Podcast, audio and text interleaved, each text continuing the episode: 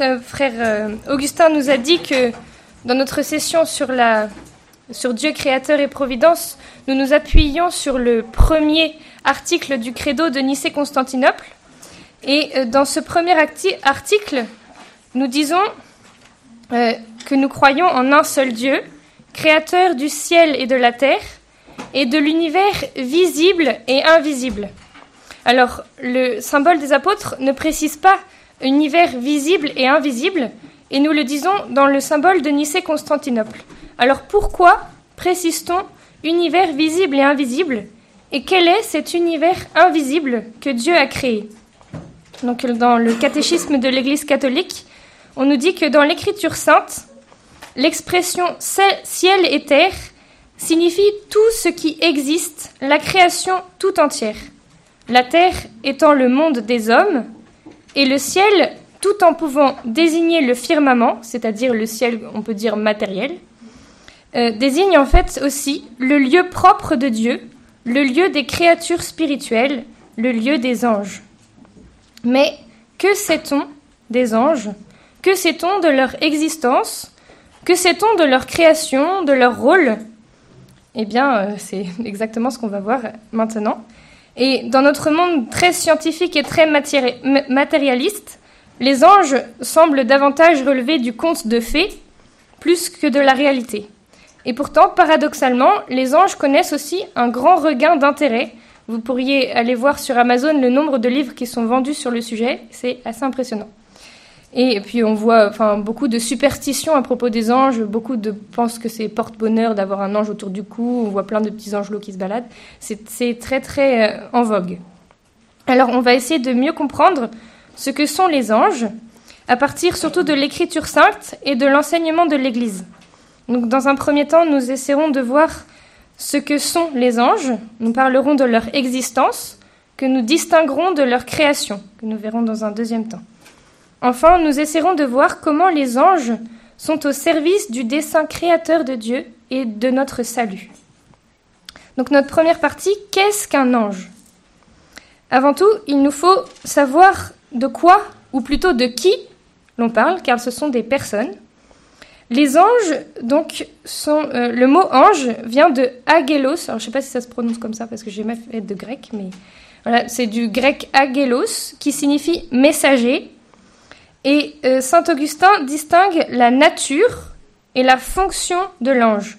Donc le mot ange désigne sa fonction et non sa nature. C'est-à-dire, euh, c'est par exemple euh, un, quelqu'un, un homme serait facteur. On, dit que tous les anges sont facteurs. Bah, c'est leur fonction. donc, d'après ce qu'il est, c'est un esprit. Donc ça, c'est sa nature. Il est esprit. Et d'après ce qu'il fait, c'est un ange. Euh, donc, de tout leur être, les anges sont serviteurs et messagers de Dieu. Et en tant que créatures purement spirituelles, ils ont une intelligence et une volonté. Ils sont des créatures personnelles et immortelles. Ils dépassent en perfection toutes les créatures visibles. Nous les représentons avec des ailes parce que euh, on veut illustrer leur rapidité à obéir à Dieu, aux ordres de Dieu. Mais en soi, euh, comme ils sont esprits, on ne, peut pas les représenter. Mais nous, on les représente parce que notre esprit humain euh, a besoin de, voir, de visualiser, de se donner une idée. Alors, à l'origine, tous les anges ont été créés bons, mais nous verrons par la suite que certains se révoltèrent contre Dieu et devinrent des démons. Actuellement, l'existence des anges et celle des démons est remise en question par beaucoup, et même par des chrétiens. Et comment alors peut-on répondre euh, euh, Comment peut-on leur répondre? Alors peut-on affirmer l'existence des anges? Alors euh, nous, bien sûr, on en est certain que les anges existent, mais il faut qu'on fonde cette certitude et qu'on sache pourquoi on croit en l'existence des anges. Donc le CEC e affirme l'existence des êtres spirituels, non corporels, que l'Écriture sainte nomme habituellement anges, est une vérité de foi. C'est-à-dire qu'on n'a pas le choix d'y croire ou non. C'est une vérité de foi. Le témoignage de l'Écriture est aussi net que l'unanimité de la tradition. Donc c'est une vérité de foi qui s'appuie sur le témoignage de l'Écriture et de la tradition. Nous allons donc d'abord nous pencher sur les Écritures. Qu'est-ce que nous apprend la Bible sur l'existence des anges Alors, je pense que si on veut nier l'existence des anges, on, doit arracher toutes les pages de la Bible, parce qu'ils sont, ils sont très très présents dans toute la Bible. Et ce qui pourrait être surprenant, c'est en fait que c'est dans le Nouveau Testament qu'ils sont le plus présents, et surtout dans l'Apocalypse. Euh, le mot ange, euh, alors on prend dans le mot ange tout ce qui est séraphin, chérubin, euh, tout ce qui est, regroupé sous le mot ange. Donc ce mot revient 155 fois dans l'Ancien Testament et 166 fois dans le Nouveau Testament, en sachant que l'Ancien Testament représente les trois quarts de la Bible et que le Nouveau Testament est très enfin, voilà. Euh, donc leur existence est donc une certitude acquise dans la parole de Dieu et n'est pas remise en question par les pères et par les conciles successifs. Au contraire. Je vais essayer de vous donner euh, une petite chronologie de ce que dit l'Église sur les anges au cours du temps. D'abord, nous avons les pères de l'Église, donc dès les premiers, premiers siècles, qui vont parler des anges. Nous avons Origène, Saint Jérôme, Saint Basile et beaucoup d'autres qui sont dans les tout premiers siècles qui parlent de l'existence des anges. Puis ensuite, le magistère se prononce, tout d'abord donc dans le symbole de Nicée-Constantinople, date 325, donc euh, euh, 4e siècle, puis de façon plus développée au Concile de Latran IV, 1214.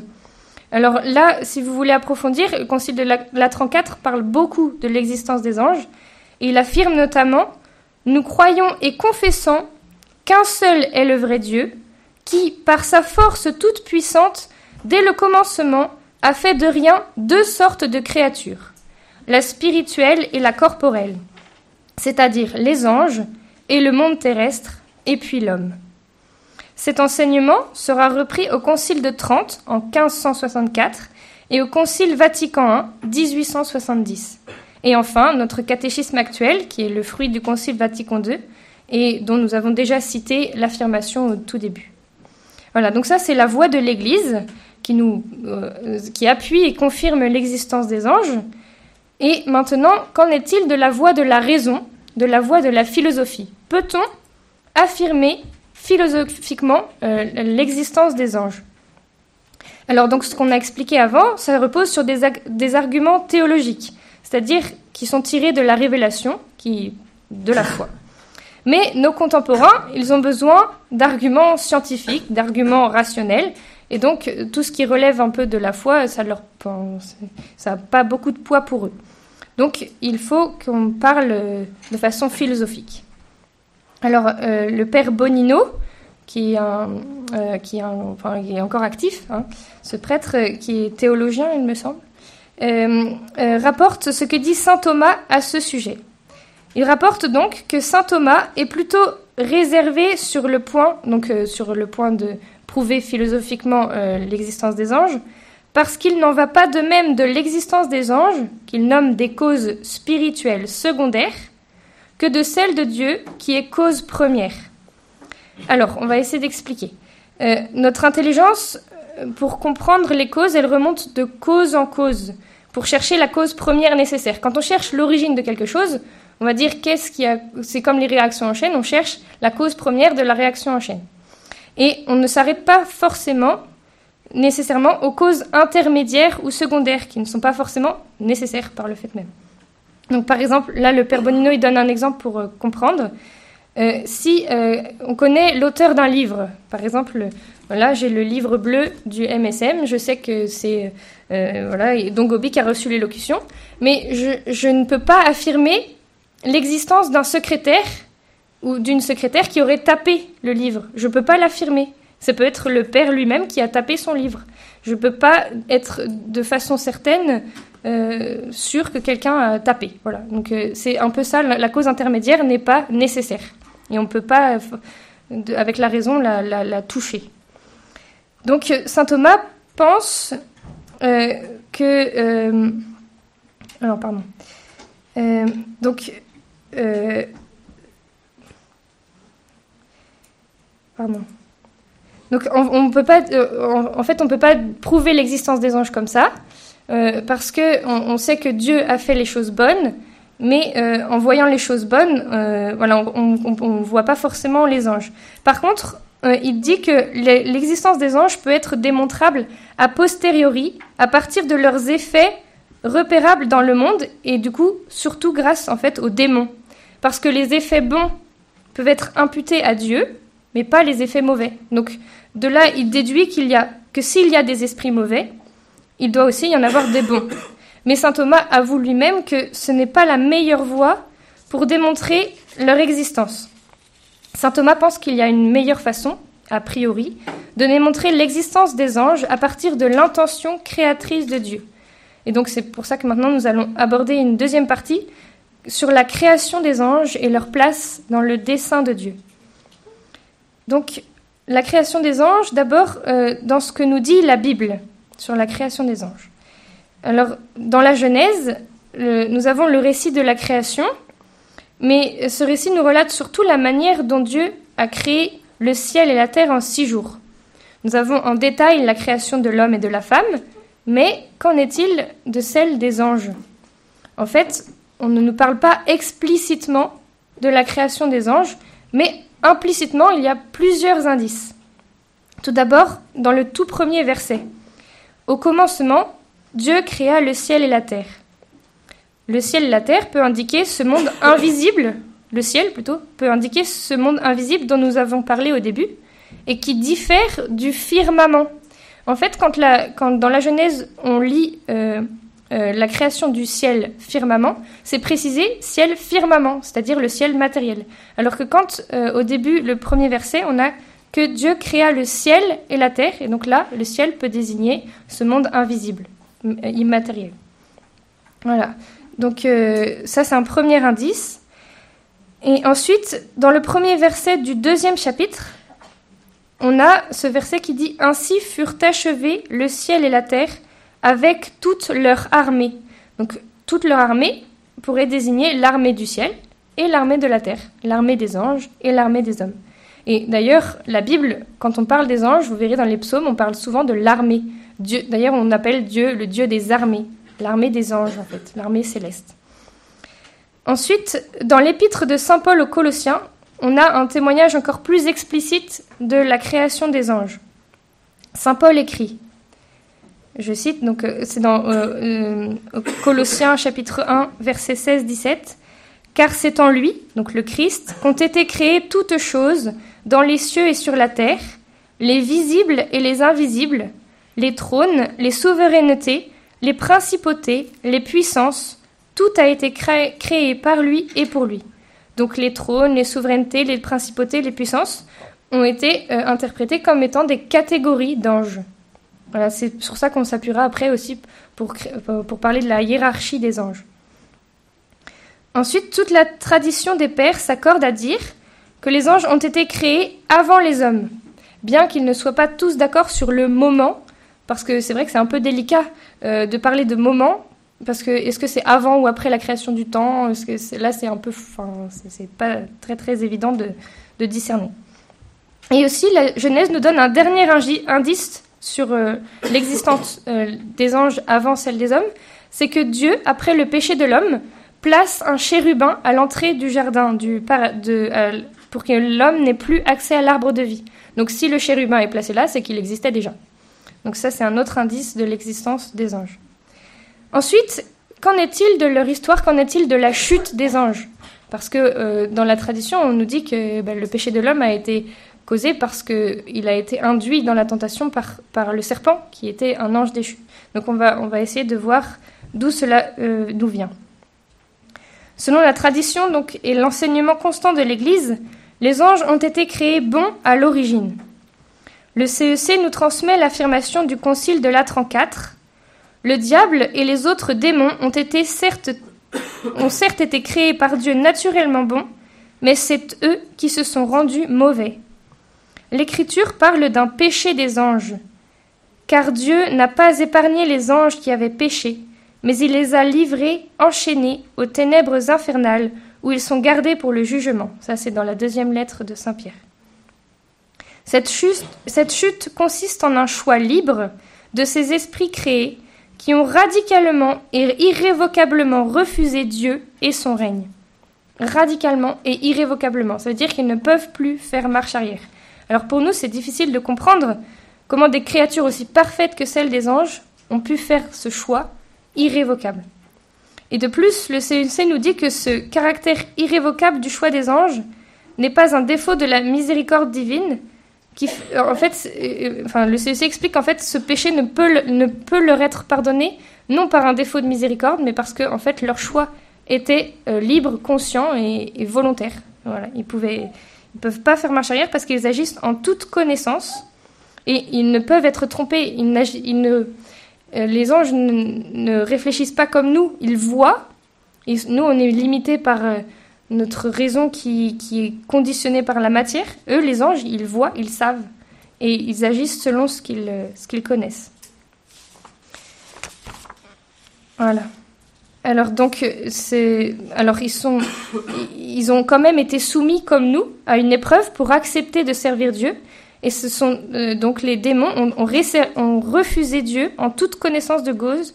C'est l'orgueil qui les a conduits à préférer un bonheur dont ils sont eux-mêmes l'origine, plutôt que de recevoir ce bonheur de Dieu. En fait, ils se sont préférés à Dieu. Et la plus grave conséquence de ce péché a été la séduction mensongère qui a induit l'homme à désobéir à Dieu. Donc vous voyez, la conséquence directe entre euh, le péché de l'ange, eh ben, c'est notre propre péché. On est, lié voilà, au, péché de l'ange. C'est ce que nous lisons d'ailleurs dans le livre de la sagesse ou encore chez Saint Jean. Donc au livre de la sagesse, on nous dit C'est par la jalousie du diable que la mort est entrée dans le monde. Ils en font l'expérience, ceux qui prennent parti pour lui. Et chez Saint Jean, vous avez pour père le diable. Dès l'origine, il fut un homicide. Il n'a pas établi dans la vérité. Il est menteur et père du mensonge. Donc, si les anges existent, les démons aussi. Et il y a un combat réel qui se déroule et dont l'Apocalypse nous parle.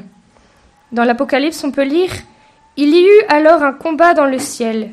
Michel, avec ses anges, dut combattre le dragon. Le dragon, lui aussi, combattait avec ses anges, mais il ne fut pas le plus fort.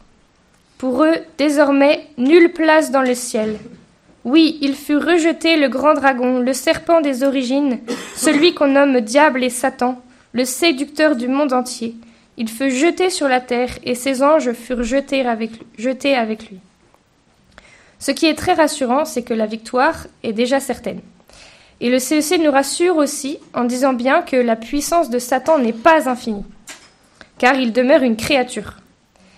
Et il ne peut aussi empêcher la volonté de Dieu de s'accomplir. Voilà. Même si bah, cette permission divine demeure un mystère pour nous, euh, parce que, mais il faut croire que tout concourt au bien de ceux qui aiment Dieu. Ensuite, on va dire un tout petit mot sur la hiérarchie et le nombre des anges avant de passer à notre troisième partie sur euh, les anges dans le plan de Dieu et dans notre vie. Donc, euh, un autre passage de l'Apocalypse nous dit Alors j'ai vu et j'entendis la voix d'une multitude d'anges qui entouraient le trône, les vivants et les anciens. Ils étaient des myriades de myriades, par milliers de milliers. Donc les anges sont innombrables. On parle d'une armée céleste. Et Jésus lui-même, lors de sa passion, il, va, parle de douze légions, légions d'anges que son Père pourrait envoyer pour le protéger. Donc euh, on ne peut pas dire combien ils sont, mais on sait qu'ils sont euh, très très très nombreux. Et ensuite, la tradition nous parle aussi d'une hiérarchie céleste, composée de neuf cœurs. Alors cela ne vient pas de la Bible, c'est pas écrit dans la Bible qu'il y a neuf cœurs d'anges, mais euh, dans la Bible on a des noms distincts qui ont permis ensuite de composer cette hiérarchie. On a des noms tels que séraphin, chérubin, c'est la même chose que kéroubim. Dans la Bible on parle des kéroubim, ce sont les chérubins, et les archanges. Et chez Saint Paul nous avons les puissances, souveraineté, trône, domination, principauté. Et c'est à partir du IVe siècle que certains ont développé l'idée selon laquelle les anges composeraient donc une société structurée en différents cœurs. C'est surtout saint Éphrem qui a commencé ce travail et saint Thomas l'a achevé dans un souci de synthèse. Et donc chaque cœur et chaque catégorie d'anges posséderait une mission particulière et nous pourrions les invoquer pour obtenir des grâces particulières. Par exemple, les séraphins pour obtenir la charité, les vertus pour obtenir la force dans le combat. Les chérubins, quant à eux, contemplent la vérité. Alors, si vous connaissez la couronne angélique, nous on l'a pris ici chaque 29 du mois, eh bien on prie chaque, catégorie d'anges pour, euh, euh, bah, pour une grâce particulière. Voilà. Donc les anges ont une mission. Et quelle est donc cette mission dans le plan de Dieu et dans notre vie? Ce sera l'objet de notre dernière partie. Alors, dans un premier temps, on va voir comment les anges servent Dieu. Tout d'abord, les anges sont des adorateurs. Ils sont les adorateurs de Dieu. Nous le voyons surtout dans le livre de l'Apocalypse. Alors j'ai vu et j'entendis la voix d'une multitude d'anges qui entouraient le trône, les vivants et les anciens. Ils disaient d'une voix forte Il est digne, l'agneau immolé, de recevoir puissance et richesse, sagesse et force, honneur, gloire et louange. Donc la journée d'un ange, c'est louer, louer, adorer, louer, contempler, servir Dieu. Et en fait, ils sont dans une béatitude éternelle. Donc ce sera aussi notre cas plus tard, donc il faut euh, s'y préparer. Hein. mais les anges sont vraiment, euh, sont vraiment pour la gloire de Dieu. C'est une créature faite pour, euh, pour adorer et, ils sont sans cesse devant la face de Dieu. Ils sont donc aussi les messagers de Dieu. Donc qui dit messager dit message et dit destinataire. Donc le message, le grand message de Dieu, c'est l'annonce du salut. La préparation à la venue du salut par Jésus. Et les destinataires, ce sont nous, bien sûr, les hommes. Ils sont nos dévoués serviteurs, selon la volonté de Dieu. Donc tous les grands événements du salut ont été annoncés par des anges. Alors il y a une, petite chronologie qui est donnée aussi par le CEC. E D'abord, dans, la Genèse, il protège Lot quand euh, les anges vont détruire Sodome et Gomorre. Il sauve Agar, Agar, euh, la servante qui avait eu Ismaël, et quand, ils sont dans le désert, Hein, l'ange leur, donne à boire, leur, indique euh, les sauve de, de, la, de la faim. Ensuite, ils arrêtent la main d'Abraham alors qu'il allait immoler Isaac. Ils conduisent le peuple de Dieu dans l'Exode. ils annoncent beaucoup de naissances et de vocations extraordinaires, et surtout la plus grande, celle de la naissance du Sauveur, avec l'archange Gabriel, qui vient voir la Vierge Marie. Et ils sont encore présents dans la mission de Jésus. Dès sa naissance, ils chantent le Gloria. Ils le servent dans le désert après que Jésus ait vaincu toutes les tentations. Ils le soutiennent dans son agonie, alors que les apôtres sont endormis, il n'y a plus que les anges pour consoler notre Seigneur. Et ce sont eux qui annoncent aussi la résurrection aux femmes et aux apôtres. Ils sont encore très très présents aussi dans les actes des apôtres, alors que Jésus est déjà monté au ciel eh bien, ils agissent auprès des apôtres, ils délivrent Pierre et Paul de leur prison. Alors ça, ce sont des récits géniaux, euh, il faut les lire parce que quand on voit comment les anges délivrent Pierre qui sort de sa prison, euh, toutes les portes s'ouvrent, enfin, c'est incroyable, les anges sont très très forts. Euh, en fait, c'est passionnant comme eux, ils avaient l'habitude de croiser des anges. Enfin, D'ailleurs, le père Bonino dit un, un, petit mot délicieux. Il dit Les anciens étaient sûrement moins surpris de croiser un ange sur la route ou de se faire agresser par un démon au détour d'une rapine mal éclairée, que nous le sommes aujourd'hui de tomber sur un gendarme derrière son radar. En fait, ils avaient vraiment l'habitude. Le, monde surnaturel, c'était c'était normal. Nous, euh, un peu moins. Voilà. Donc, euh, les anges étaient très, très, très présents et le demeurent encore. Mais c'est juste qu'il faut qu'on y recourt. Et les anges, du coup, dans la vie de l'Église, euh, encore aujourd'hui, les anges sont très très très présents dans la vie de l'Église, dans la liturgie. La liturgie de l'Église est, euh, liée à celle de la liturgie céleste. Et euh, sur la terre, l'Église s'unit aux anges pour célébrer les saints mystères. Origène disait Je n'hésite pas à penser que dans notre assemblée aussi, les anges sont présents puisqu'ils veillent sur l'Église. Donc pensons-y quand on est euh, à la messe ou quand on prie. On n'est pas tout seul. Il y a toute l'assemblée des anges. Je ne sais plus qui disait, je crois que c'est une réflexion d'enfant, qui disait que si les églises sont si hautes, c'est pour qu'il y ait la place pour nos anges au plafond. Et en fait, euh, ils sont là. Voilà. Et, quand surtout aussi au Sanctus à la messe, le Sanctus, quand on dit trois fois saint, c'est ce que disent les anges toute la journée. Saint, saint, saint le Seigneur. eh bien, unissons-nous à eux pour pouvoir euh, célébrer Dieu de manière digne. Voilà. Alors après, on pourrait aussi beaucoup parler de, mais on ne va pas le faire aujourd'hui, mais de l'action des anges, euh, de l'action des anges qu'ils auront dans les derniers temps. dans le livre de l'Apocalypse, euh, on parle des derniers temps, et ce sont les anges qui ont tous les rôles importants essentiels pour les châtiments. Pour, ils, sont, ils auront un rôle capital. Voilà. Ensuite, donc là, on a vu comment les anges servent Dieu. Et maintenant, comment les anges nous servent Alors, cette partie, elle se veut plus euh, pour votre vie spirituelle, pour vous, montrer combien les anges peuvent être des alliés pour votre vie spirituelle, pour notre vie spirituelle.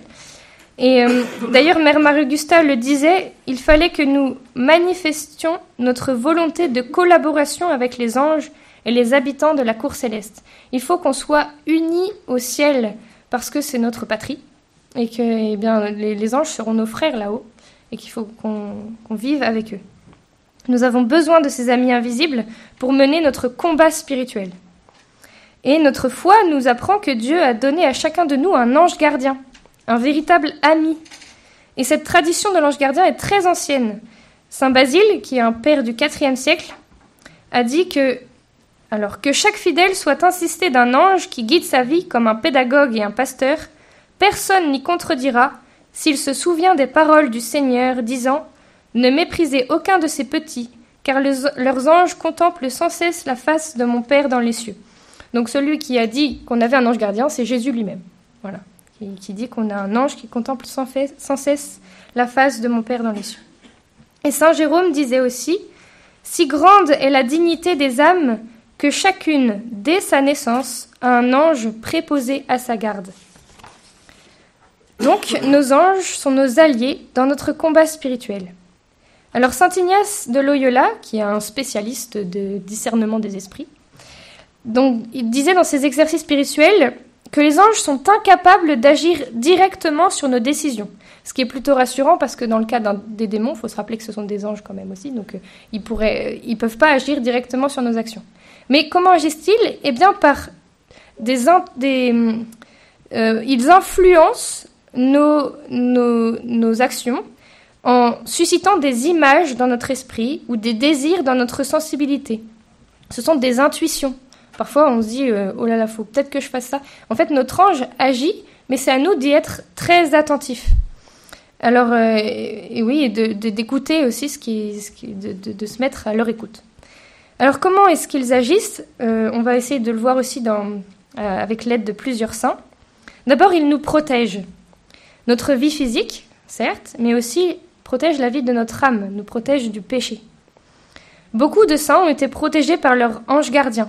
Par exemple, Mère Yvonne Aimée, de Malétroit, euh, alors qu'elle avait été arrêtée pour être conduite en camp de concentration, a été miraculeusement transportée par son ange gardien. Elle s'est retrouvée chez elle. Voilà. Bon, ça, ça ne nous arrivera pas, je pense pas, mais en tout cas, euh, elle a été protégée du danger. Don Bosco aussi, alors lui, c'était pas un ange, c'était Grisou, mais les anges, ils ont de l'imagination, ils peuvent bien euh, utiliser un chien, voilà. Euh, mais donc, les, voilà, les, anges nous protègent. Et ils nous évitent autant les dangers du corps que ceux de l'âme. Ils nous guident aussi, comme Sainte Catherine Labouré, qui a été réveillée euh, le soir, alors que tout le couvent dormait, par un petit ange l'aspect d'un enfant de 4 ans et qui l'a conduit jusqu'à la chapelle où la Sainte Vierge l'attendait. Mais aussi combien de témoignages de personnes qui retrouvent leur chemin miraculeusement alors qu'ils étaient complètement perdus parce que leur ange les a guidés.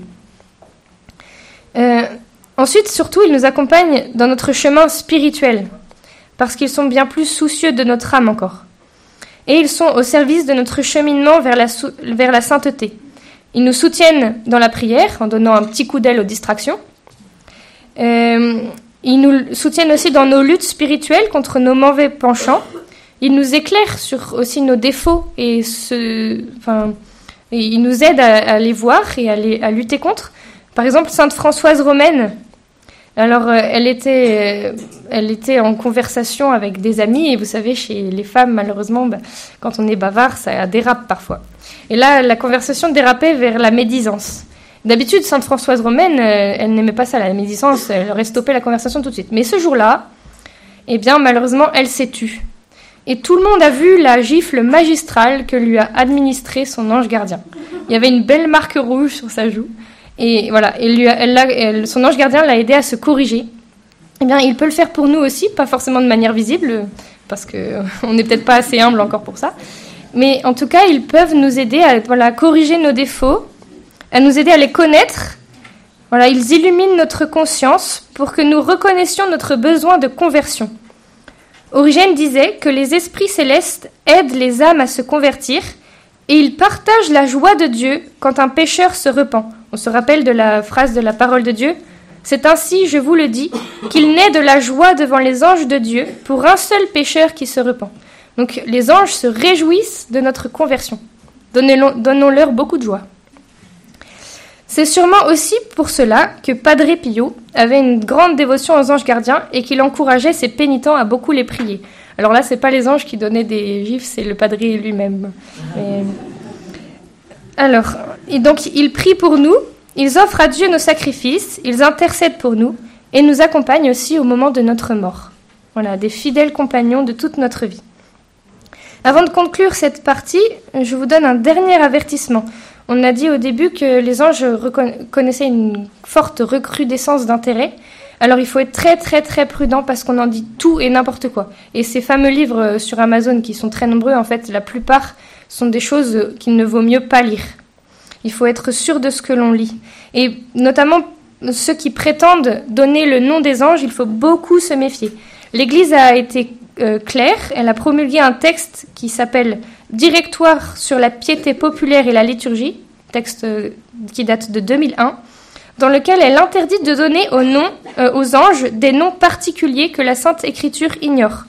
Donc dans la Bible, on ne connaît que le nom de trois archanges, Michel, Gabriel et Raphaël, pas d'autres. Voilà. Donc s'il y en a d'autres qui vous disent, mais si, si, il y en a d'autres, ben non, l'Église dit qu'il vaut mieux pas chercher le nom des anges maintenant, nous allons conclure.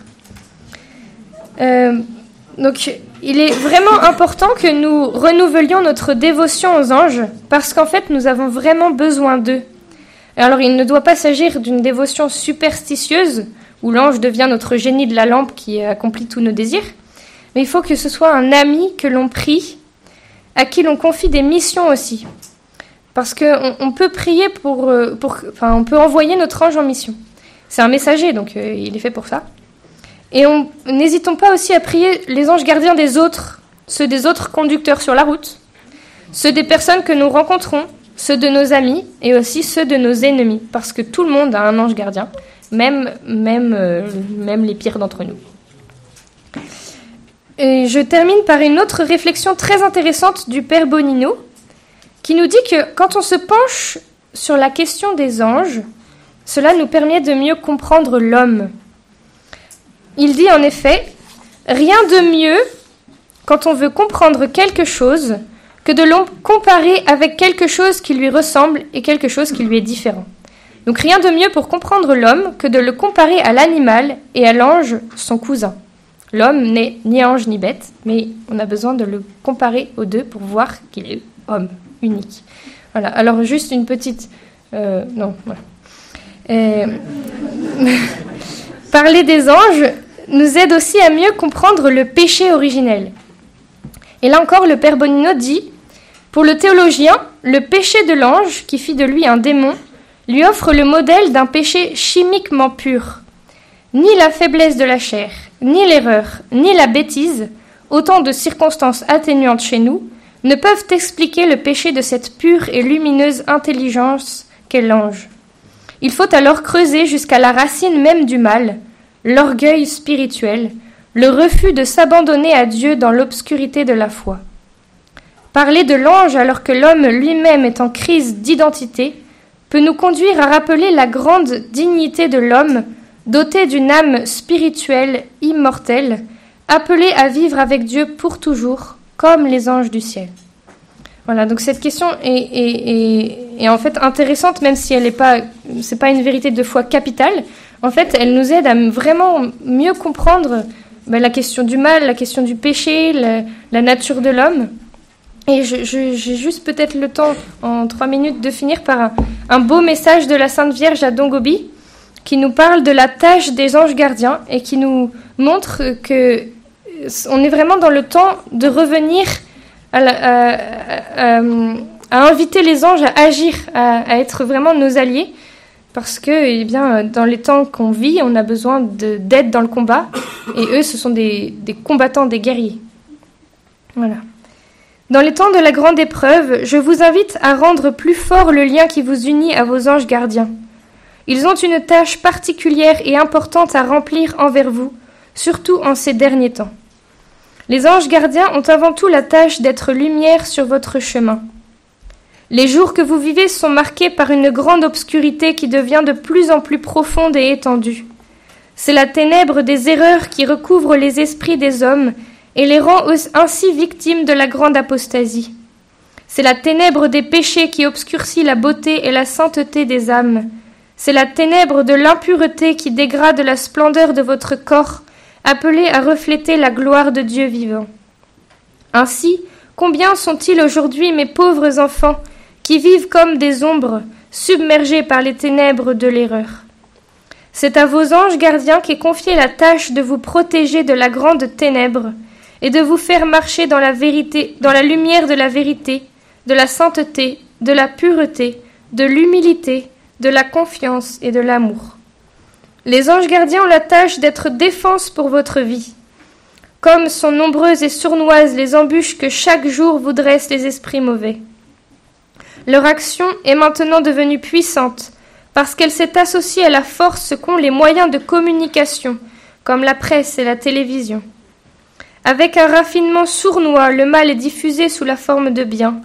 Le péché comme exercice de la liberté personnelle, la transgression de la loi de Dieu comme une nouvelle conquête de cette pauvre humanité pervertie. C'est à vos anges gardiens qu'est confiée la tâche de vous protéger de tous ces maux. Les anges gardiens ont enfin la tâche de combattre avec vous la même bataille pour obtenir la même victoire. Dans la grande épreuve qui est désormais arrivée, devient encore plus forte et sanglante la grande lutte entre la femme revêtue de soleil et le dragon rouge, entre les forces du bien et les forces du mal. C'est une bataille qui se déroule surtout au niveau des esprits, les esprits bons comme les esprits contre les esprits mauvais, les anges contre les démons, Saint Michel Archange contre Lucifer. Vous êtes impliqués dans cette grande lutte qui vous dépasse. Alors vous devez particulièrement vous devez être particulièrement unis à ceux qui vous sont proches dans ce grand combat, qui ont une grande puissance dans cette lutte, qui vous aident à combattre et vous conduisent vers la victoire certaine. J'invite tout le monde aujourd'hui à rendre la prière plus assidue, le lien plus fort, l'affection plus profonde envers ces anges de lumière qui vous sont donnés par le Seigneur pour votre garde et votre protection.